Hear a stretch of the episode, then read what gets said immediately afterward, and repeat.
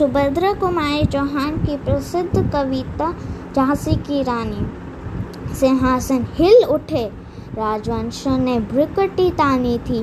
पूरे भारत में भी आई फिर से नई जवानी थी।